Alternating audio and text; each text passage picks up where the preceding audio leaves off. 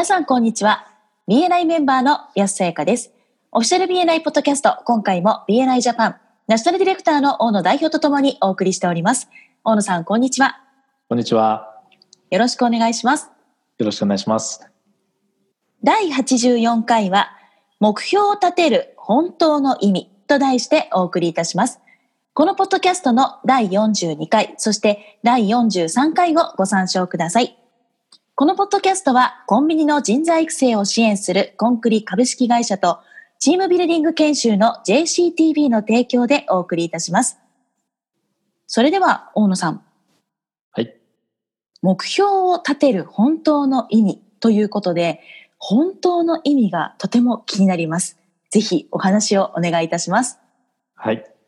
毎年この時期、今年の目標達成できた、未達だったということで、振り返ってですね、新規一点、来年の目標を立てる時間を取っている人も多いんじゃないでしょうかね。はい。で今日はですね、目標を立てるっていうことについて、改めてちょっと変わった視点というか、少し掘り下げて考えていきたいと思います。はい。で、やさん、1年前に今年の目標って立てましたか？はい、立てました。あ、素晴らしい。はい。まだね、少し今年残りありますけども、達成できましたでしょうか、そうですね。今年の目標で数字の目標と、いそうでない目標と立てたんですけれども、はい。数字については、あと2週間、もう少し頑張りたいなという状況です。おいいですねで。も、はい。数字に限らない目標、こういう人と会いたいっていう目標があったんですが、まあそれについては本当に実りある一年になったなと思います。やはり目標を立ててた、はい、からこそなのかなと思いますね。うん。素晴らしいと思います。はい。で、達成したり、達成できなかったりっていうことは、当然目標設定はつきものだと思うんですけれども、はい。その達成できたにせよ、できなかったにせよ、まあその目標に向かってこう歩んできたっていうのは、車切れのもない事実だと思うんですね。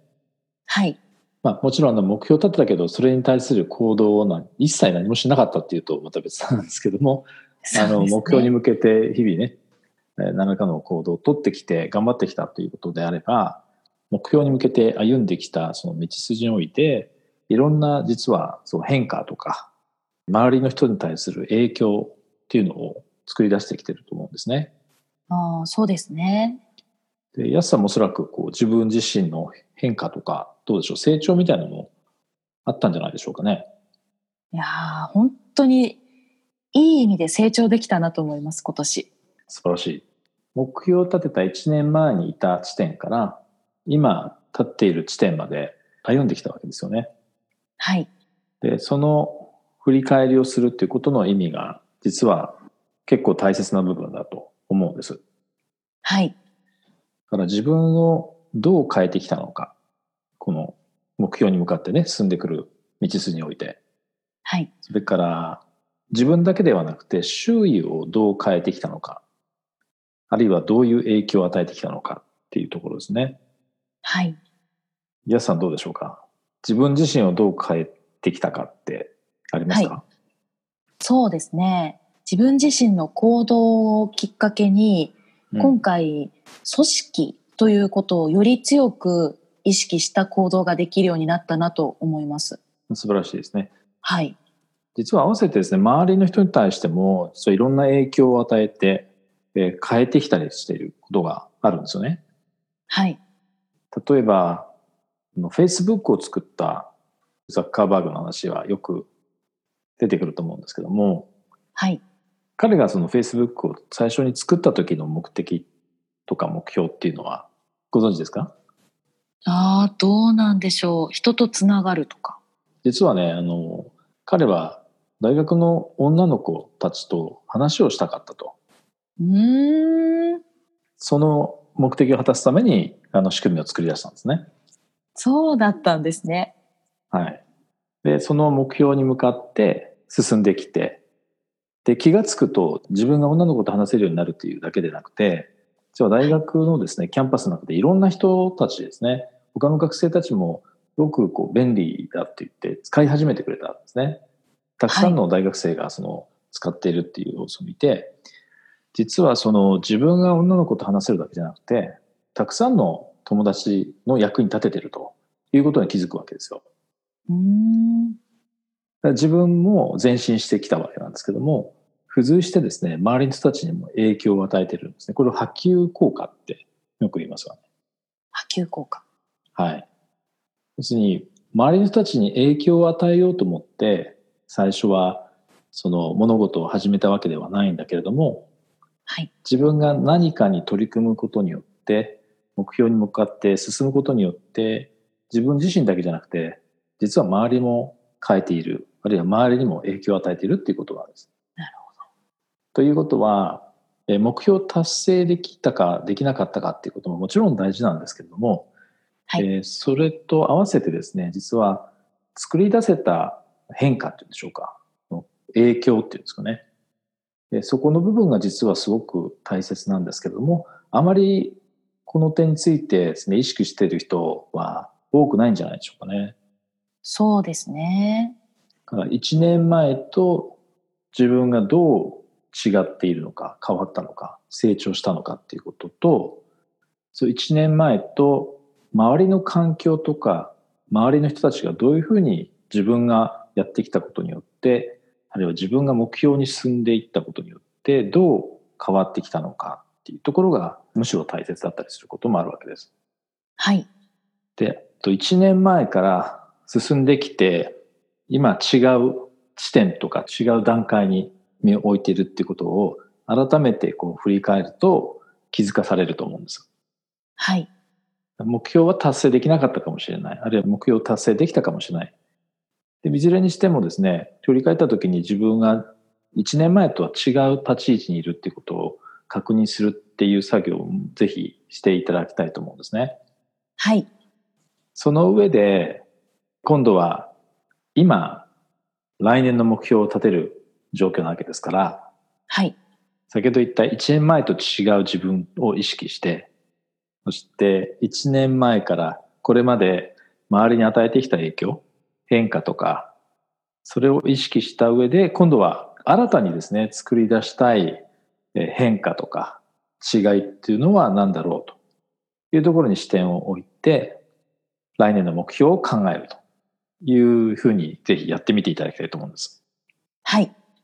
で、もたらしたい違いとか変化って、おそらく自分が持っている価値観によって人それぞれ違うのは当然だと思うんですね。はい。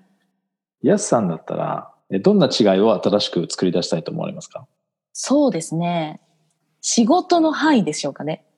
場所だったり地域だったりとかおおなるほど。の影響はいをうん与えられる範囲をより広げるための目標設定をしたいなと思って今動いてます。なるほど。それはなぜですか？どうしてそのはい。範囲を広げたいというふうに思われるんですか？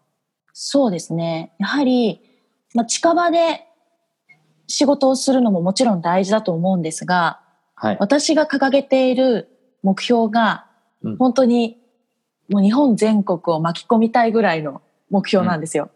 はい。そう考えるとうん、やはり自分の周りだけではない、もっともっと未開の、私にとって未開の場所を開拓していくということも、うんやはり行動の目標としては大事なのかなと思っているからですね。ああ、素晴らしいですね。ありがとうございます。はい。そうすると、まあ、ヤスさんが今までやってこられたことの、もうワンステップ上っていうことなんですかね。そうですね。はいチャレンジしたいですね。いいですね。頑張ります。頑張ってください。はい、ありがとうございます。いえいえ、そう思わないですよ。はい。でそうした新しい違いっていうんですかね、作り出したい変化っていうのを踏まえた上で、来年の今度はそのそれを数字に置き換えるっていう作業をして、初めてその目標設定、数字の目標設定の意味が出てくると思うんですね。はい。で、これをですね、毎年繰り返していくことになると思うんですけども、はい。先ほどの Facebook の話に戻ると、実は自分が女の子と話せるだけじゃなくて、大学のたくさんの友達にも役に立てるっていうことが分かったわけじゃないですか。はい。そこから、えーもっと多くの人の役に立てるっていうことに気づいた彼は、えそれがですね、どんどん広がって、世界中の人たちの役に立てるということに気づくわけですよね。はい。だから最初彼が Facebook を作ろうとした時には、そんなにまさか世界中のですね、何億っていう人たちの役に立てるなんてことは全然考えてなかったわけですね。そうですよね。はい。なので自分が意図せず生み出した波及効果っていうのに気づくというか振り返って確認するっていう作業が毎年大切なんです。はい。なので、安さんも実は今全く考えてないことを何年か後には実現しているかもしれないですよね。そうですね。大切なのはですね、自分がビジョンを持って目標を立てて、その方向に歩み続けていくっていうことだと思うんです。はい。その道筋で、節目節目で自分がやってきたこと、自分がもたらした周りへの影響ですね、波及効果っていうものを確認して、次に進むべき方向っていうのを見定める。そして目標設定をするという流れが大切なんじゃないかなというふうに思います。はい、そうですね。えっ、ー、と、ぜひ来年の目標設定において、今年皆さんがこう進んできた道、それを振り返って、自分が意図していなかった影響っていうのがないかどうか確認していただきたいと思うんですね。もちろん自分をどう変えたかということも大切なんですけれども、えー、自分が意図してなかったことが起こっているんじゃないかという視点もすごく大切なので、でそれを確認して、それを意識した上で次の方向性を見定めて、来年の目標、そして新しい目標というのを考えていっていただきたいと思います。はい。それではそろそろ終わりの時間が近づいてまいりましたが、大野さんからメンバーの皆さんへメッセージはありますか？はい。そうですね。あの、ここで改めて BNI のビジョンについて振り返っておきたいんですけども、はい。Changing the way the world does business っていうふうに言ってますよね。はい。で、この Changing って ing がついているので、現在進行形なんですよ。ああ。はい。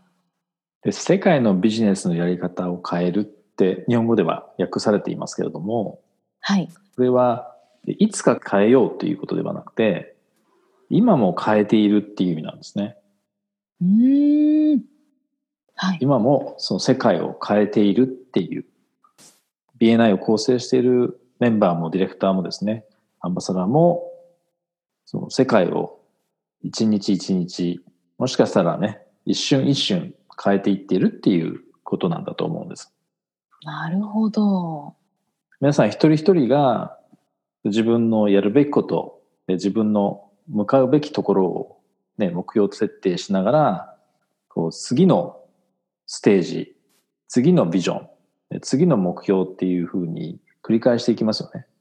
で、はい、その過程において、自分の周りの人たちにいろんな影響を与えているっていうこと、波及効果があるっていうこと、で、それがいろんな人たちに影響を与えている。これが例えばメンバー数を考えると22万人以上いるわけですから、はい。ものすごいパワーですよね。そうですね。もうすでに世界を変えていると。現在進行形であるっていうところ。そこをぜひ日本の皆さんにも意識して目標設定していただけたらなというふうに思います。はい。ありがとうございました。ありがとうございました。今回も BNI ジャパンナショナルディレクターの大野代表と私 BNI メンバーの安さゆかでお送りいたしました。このポッドキャストはコンビニの人材育成を支援するコンクリ株式会社とチームビルディング研修の JCTB の提供でお送りいたしました。それでは次回もオフィシャル BNI ポッドキャストでお会いしましょう。See you next week!